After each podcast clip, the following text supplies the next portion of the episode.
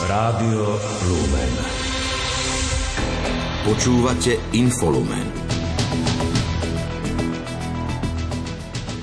Firmám prídu nové faktúry. Vláda napráva extrémne nárasty cien energií.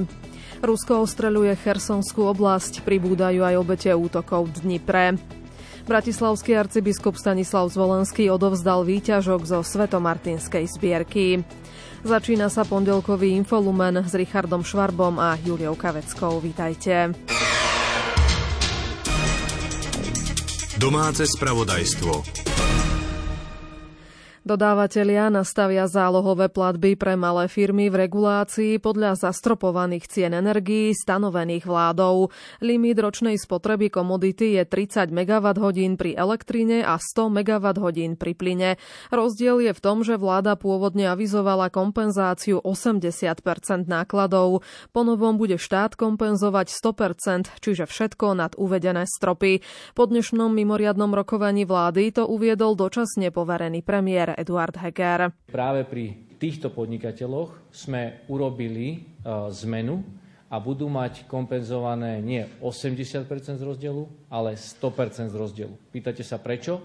Pretože práve títo podnikatelia vychádzali z cien regulovaných a práve tá regulovaná cena bola najvyššia, ale v takom prípade 20% z toho najvyššieho prebytku je výrazne vyššia suma ako dnes ostatní podnikatelia, ktorí nakupujú na trhu, keďže vieme, že tá komodita dnes stojí na trhu výrazne menej, tak e, sme im chceli takýmto spôsobom pomôcť. Sú to tí najmenší, najzraniteľnejší podnikatelia, tak sme sa rozhodli teda zvýšiť túto kompenzáciu v ich prípade e, na 100 Nové opatrenie bude stáť za prvý štvrť rok vyše 58 miliónov eur.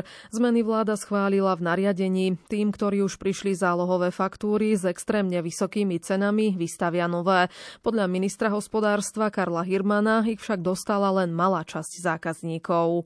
Priemerná pomoc podnikateľov je v rozsahu od 37 do 54% z nárastu ceny teda komodity. To je v pomoc pre podnikateľské subjekty na úrovni 43 konkrétne percent. To je pomoc, ktorá je realizovaná touto vládou, ministerstvom hospodárstva, ktoré si doteraz spí, alebo si teda nevyhrnul ako uviedla predsedníčka Združenia dodávateľov energií Jana Ambrošová, dodávateľia energii akceptujú rozhodnutie vlády a súhlasia s kompenzáciami zo strany štátu. Ako dodala, dodávateľia energii odberateľom, ktorí už stihli zaplatiť nové navýšené zálohové faktúry, vrátia peniaze a vystavia nové zálohové faktúry. Pre neregulované podniky bude podľa ministra hospodárstva pokračovať schéma pomoci, ktorú ministerstvo realizovalo v decembri. Ukrajina si prevzala v 8. samohybnú kanonovú hufnicu Zuzana 2 slovenskej výroby. Kievu sme tak podľa rezortu obrany k dnešnému dňu dodali celú batériu veľmi kvalitných delostreleckých systémov z produkcie domáceho obranného priemyslu. Hovorkyňa rezortu Martina Kovaľka-Kaščíková. Ukrajinské ozbrojené sily si prevzali 8. hufnicu Zuzana 2, ktorá posilní ukrajinskú obranu voči agresii Ruskej federácie. Ide zároveň o poslednú z 8 zazmluvnených kusov tejto techniky, ktorú vyrába štátna akciová spoločnosť Constructa Defense.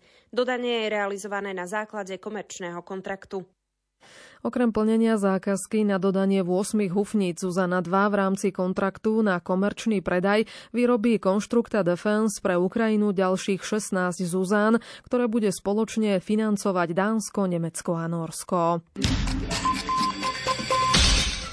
Slovensku hrozí bezprecedentný nedostatok chleba a pečiva. Problémom sú extrémne ceny dodávateľov elektrickej energie, ktoré v týchto dňoch dostávajú aj malí a strední pekári, cukrári či cestovinári.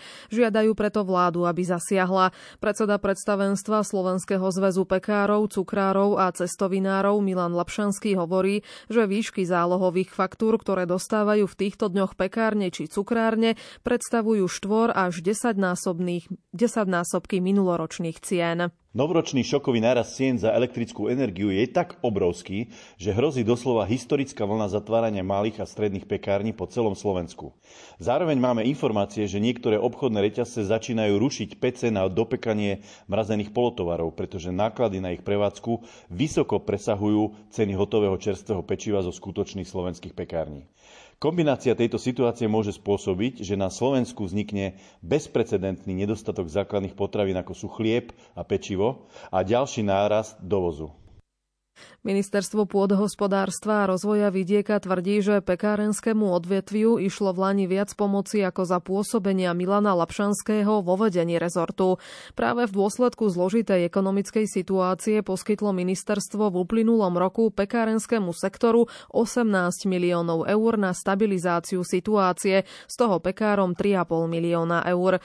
Ministerstvo tiež pripomenulo, že pekári v rámci projektovej výzvy na modernizáciu zariadení a technológií prihlásili svoje projekty vo výške 31 miliónov eur z pôvodne alokovaných 35 miliónov. Krátko z domova. Dočasne poverený premiér Eduard Heger dnes napokon nebol na stretnutí poslancov SAS. Ešte okolo poludnia to vyzeralo, že sa na ňom zúčastní. Iniciatíva prišla podľa denníka N zo strany predsedu vlády. Heger chcel na stretnutí poslancov SAS, teda strany, ktorá v decembri v parlamente iniciovala odvolanie jeho vlády, hovoriť o vytvorení novej parlamentnej väčšiny. Maďarská ropná spoločnosť MOL, ktorej súčasťou je aj bratislavská rafinéria Slovnaft, pracuje na žalobe na slovenskú vládu za mimoriadný odvod zo zisku, ktorú v decembri schválila Národná rada. Uviedol to server telex.hu s odvolaním sa na euroaktiv.com. Bývalý minister financí Igor Matovič v decembri vyhlásil, že sa neobáva prípadného súdneho sporu so Slovnaftom.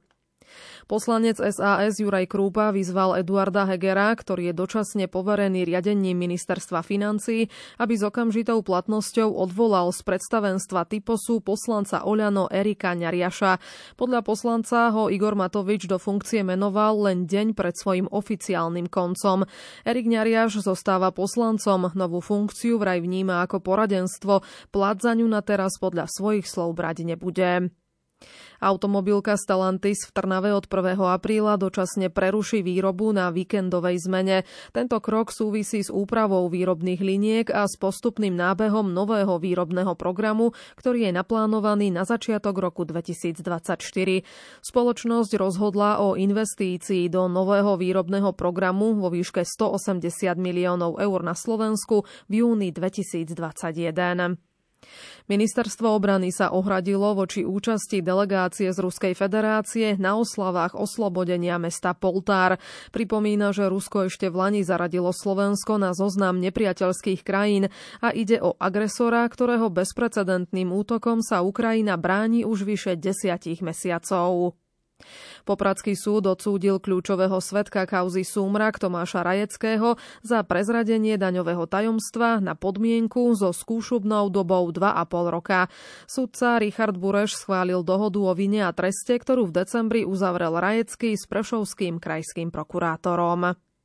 Počas minulého týždňa na Slovensku zaznamenali 408 pozitívnych vzoriek na ochorenie COVID-19 a 557 pozitívnych vzoriek na ochorenie COVID-19 vyšetrených antigénovými testami.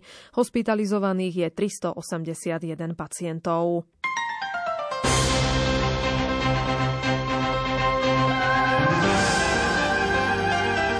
Z. Bratislavský arcibiskup metropolita Stanislav Zvolenský odovzdal dnes výťažok zo Svetomartinskej zbierky. Výťažok viac ako 162 tisíc eur putuje zástupcom nemocnice milosrdných bratov v Bratislave a do onkologického ústavu svätej Alžbety v Bratislave. Pri odovzdávaní bol aj Peter Štancel. Počas 15 rokov Sveto-Martinskej zbierky veriaci z Bratislavskej arcidiecezy podporili mnohé projekty na Slovensku i v zahraničí. Tento rok peniaze putovali do zdravotníckých zariadení, hovorí bratislavský arcibiskup metropolita Stanislav Zvolenský. Bola to taká intuícia, že po období covidu a aj vlastne v takom vojnovom období, ako si všetci nejak viac si uvedomujeme naše choroby, či už na, na tele, alebo aj to duševné trápenie, duchovné trápenie, tak sme vlastne prišli k tomu, že bude asi vhodné podporiť tých, ktorí pomáhajú chorým. No a keďže nemôžeme podporiť všetkých, tak vlastne zvolili sme dve nemocnice. Jedna polovica výťažku pomôže nemocnici milosrdných bratov v Bratislave, hovorí riaditeľ nemocnice Juraj Longauer. Výzva bola nákup posteli pre nemocnicu milosrdných bratov. Postel je možno pre niekoho veľmi prozaická záležitosť, ale nemocnica je lôžkové zariadenie. Bez posteli to nejde a tak ako sa vyvíja technológia na akékoľvek úrovni, tak aj tie postele sa modernizujú. A v modernej nemocnici tá moderná postel znamená obrovskú pomoc e, v zmysle zvýšenia komfortu pacienta, ale predovšetkým komfortu ošetrujúceho personálu. Druhú polovicu odovzdal arcibiskup Stanislav Zvolenský onkologickému ústavu svätej Alžbety. Tam pomôže pri nákupe nového mamografického zariadenia, hovorí konateľ nemocnice Pavol Švec. To nám veľmi dobre padlo, že môžeme takýmto spôsobom to zabezpečiť. A samozrejme ten výťažok a výška výťažku nás veľmi prekvapila a môžeme len konštatovať, že je to akési zadozučinenie a chápame to tak, že E, naši pacienti vyjadrili akúsi podporu tomu, aby skutočne sme rozvíjali kvalitu prístrojového vybavenia tak náročnej nemocnici, ako je onkológia. Predstavení duchovnej rodiny svätého Vincenta sa dnes na nunciatúre stretli s Nikolom Girasolim. Nunciovi predstavili svoje spoločenstva, hovorili o kandidátovi na blahorečenie Janovi Pavli Havlíkovi, poukázali na svoju prácu medzi najbiednejšími a taktiež vyrozprávali príbeh zbierky Boj proti hladu, na ktorej participuje celá vincenská rodina na Slovensku a poukazuje tým na duchovný rozmer spájania chariziem rôznych diel na jeden spoločný cieľ. A Apoštolský nuncius sa veľmi živo zaujímalo diela, ktoré vykonávajú zasvetení v duchu svätého Vincenta, či už ide o hospice alebo školy. Taktiež ho zaujímali duchovné aktivity vincenskej rodiny a formácia spolupracovníkov cez Združenie Marianskej mládeže, rodinu nepoškvrnenej a ostatné spoločenstvá.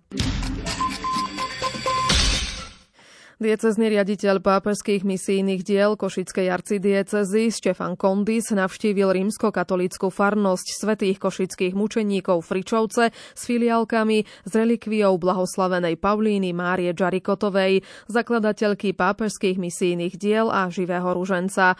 V úvode slavnostnej svetej omše v krátkosti predstavil pôvod relikvií, životné poslanie blahoslavenej Džarikotovej a povzbudil veriacich modlitbe posvetného ruženca, zvlášť zvlášť na úrovni domácej cirkvy, teda v rodinách. V homíli farár Jozef Marčin poukázal o duchovných zápasoch, o víťazstvách, o Božom pôsobení v živote blahoslavenej, o jej vzťahu s Bohom a s Božou matkou. Vo farnosti Kežmarok opäť vymysleli novú formu ohlasovania Evanielia. Tento raz ide o aktivitu pre deti. Práve pre nich budú v Bazilike svätého Kríža sväté Omše každý piatok o 16. hodine 30. minúte.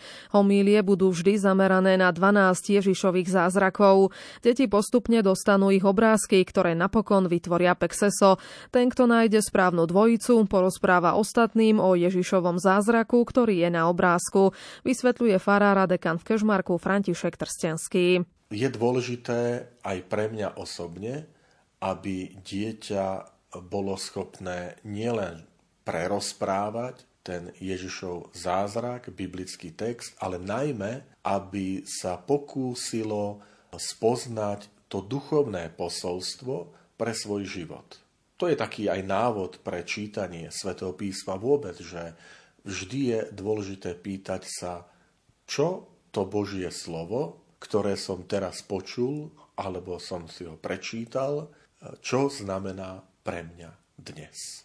Voláme to aktualizácia svätého písma a práve aj na týchto svetých omšiach za účasti detí sa snažíme práve o aktualizovanie, v tomto prípade Ježišových zázrakov, na tú dnešnú dobu, aby to dieťa videlo, že Božie slovo je stále živé, aktuálne, platné Srílanský najvyšší súd uznal ex-prezidenta Majdripala Sirisenu a štyroch ďalších vysokých predstaviteľov zodpovedných za to, že nezabránili veľkonočným bombovým útokom roku 2019. Zahynulo pri nich 290 ľudí a stovky sa zranili. Sedemčlenný senát tvrdil, že prezident v tom čase disponoval dôveryhodnými spravodajskými informáciami o útokoch. Teraz musí pozostalým zaplatiť viac než 273 tisíc dolárov. Kardinál Malcolm Ranhill a církev na Sri Lanke požadujú, aby bol prezident trestne stíhaný za nedbanlivosť. Správy zo sveta.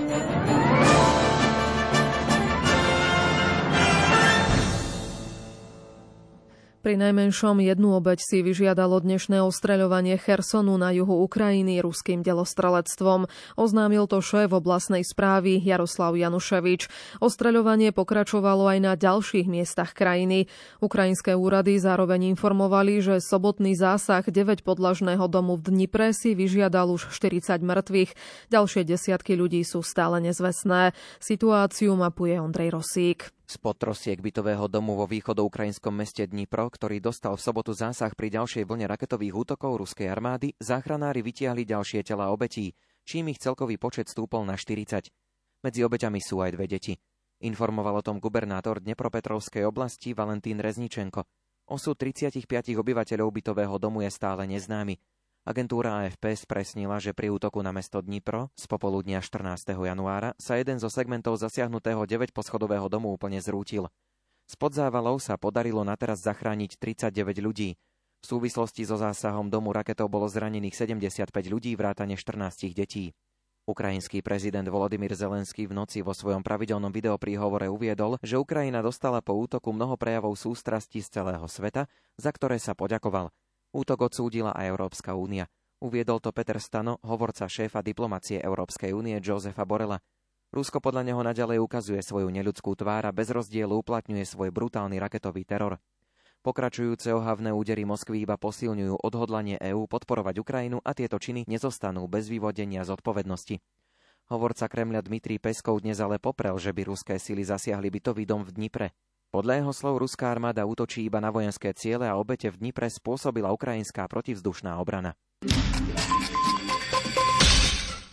Nemecká ministerka obrany Christine Lambrechtová odstupuje. Vo vyhlásení poznamenala, že v posledných mesiacoch čelila mimoriadnej mediálnej pozornosti, ktorá je prekážkou pre vecné spravodajstvo a diskusiu o vojakoch, armáde a bezpečnostno-politických rozhodnutiach, pokračuje Alžbeta Pavlíková. Nemecká ministerka obrany Christine Lambrechtová formálne požiadala spolkového kancelára Olafa Šolca o uvoľnenie z funkcie.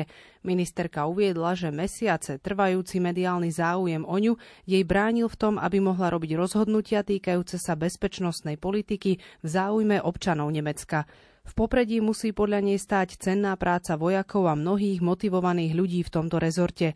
Preto sa rozhodla dať svoju funkciu k dispozícii. Výkon Lambrechtovej dlhodobo kritizovala konzervatívna opozičná únia CDU-CSU. Kritici jej vyčítajú pomalý postup v zaobstarávaní vybavenia pre Bundeswehr, ako aj chýbajúce odborné znalosti. Výhrady majú aj voči jej verejným prejavom. Negatívne reakcie vyvolala napríklad fotografia jej syna, ktorý s ňou cestoval vo vojenskom vrtulníku.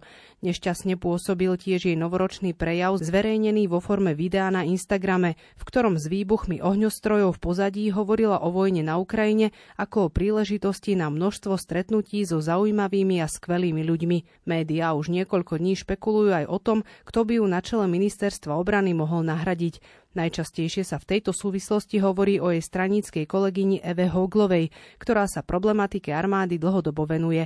Často sa spomínajú aj minister práce a sociálnych vecí Hubertus Heil alebo spolupredseda sociálnej demokracie Lars Klingbeil. Lambrechtová nie je prvým členom Šolcovho kabinetu, ktorá odchádza. Šolcovú vládu, ktorá je pri moci od konca roka 2021, opustila v Lani v apríli vtedajšia ministerka pre rodinu Anne Spiegel. Nahradila ju Lisa Paus.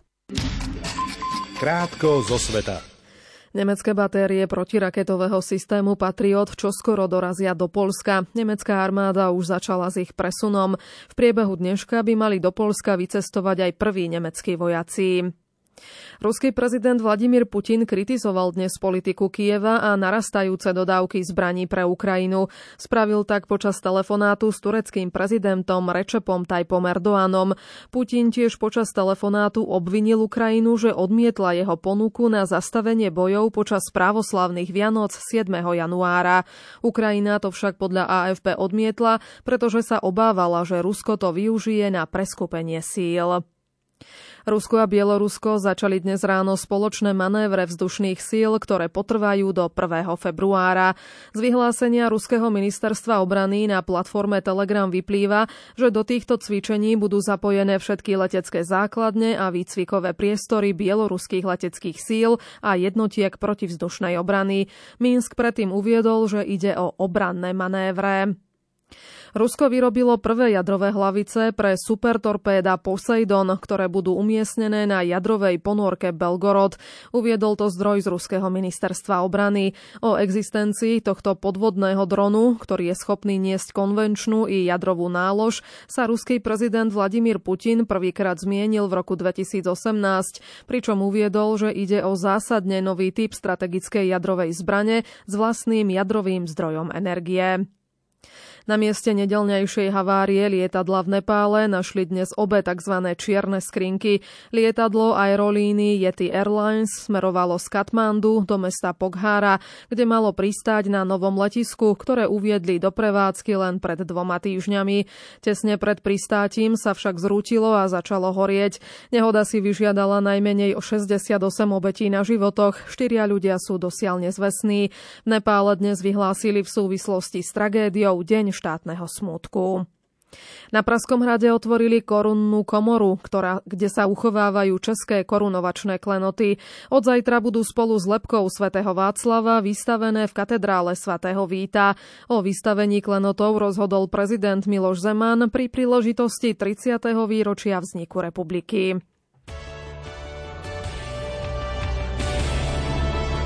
Šport Rádia Lumen. Hokejisti Slovana Bratislava zvíťazili v dohrávke 24. kola typos Extraligy nad Košicami 3-1. Po tomto triumfe sa obhajca titulu dostal opäť na čelo tabulky, kde má náskok jeden bod pred druhým zvolenom a má zápas k dobru. Stretnutie bolo súčasťou podujatia Kaufland Winter Games 2023 v Bratislave. Na Národnom futbalovom štadióne ho sledovalo rekordných viac ako 14 tisíc divákov.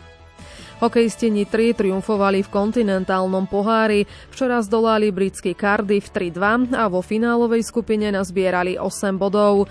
Corgoni nenašli premožiteľa v žiadnom zo šiestich duelov počas dvoch fáz turnaja. Hokejisti Montrealu Canadiens zvíťazili v nočnom zápase NHL na ľade New Yorku Rangers 2-1. Slovenský útočník Juraj Slavkovský si v drese hostí pripísal jeden mínusový bod a do kanadského bodovania sa nezapísal už 15 zápasov za sebou. V 52. minúte navyše odišiel z ľadu s bolestivou grimasou a ťažko dostupoval na ľavú nohu. Podľa zámorských médií utrpel zatiaľ bližšie nešpecifikované zranenie v dolnej časti tela. Jeho krajan, brankár Jaroslav Halák z Rangers, bol pripravený na striedačke v pozícii náhradníka. Slovenská hokejistka Nela Lopušanová získala ocenenie pre najužitočnejšiu hráčku majstrovstiev sveta žien do 18 rokov. Na turnaji vo švédskom Östersunde zároveň triumfovala aj v produktivite, keď v piatich zápasoch nazbierala 12 bodov za 9 gólov a 3 asistencie.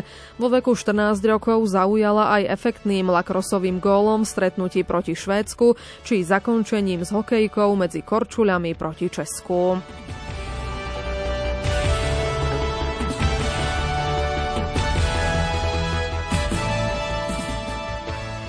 Slovenský tenista Alex Molčan sa prebojoval do druhého kola dvojhry na Grand Slamovom turnaji Australian Open. V úvodnom kole vyradil melbourneského šampióna z roku 2014 švajčiara, švajčiara Stena Vavrinku po 5-setovej bitke 6-7, 6-3, 1-6, 7-6 a 6-4. Vo štvrtom dejstve otočil z 3-5. Jeho ďalším súperom bude šiestý nasadený Kanadian Felix Aliasime, ktorý zdolal svojho krajana Vaška Pospíšila 1-6, 7 7-6, 7-6 a 6-3. Slovenská tenistka Kristýna Kučová neúspela v prvom kole dvojhry na Grand Slamovom turnaji Australian Open. Ruskej kvalifikantke Diane Schneiderovej podľahla 6-7, 5-7. V oboch setoch nevyužila setbal. Jej maximum v Melbourne zostáva druhé kolo z rokov 2017 a 2022.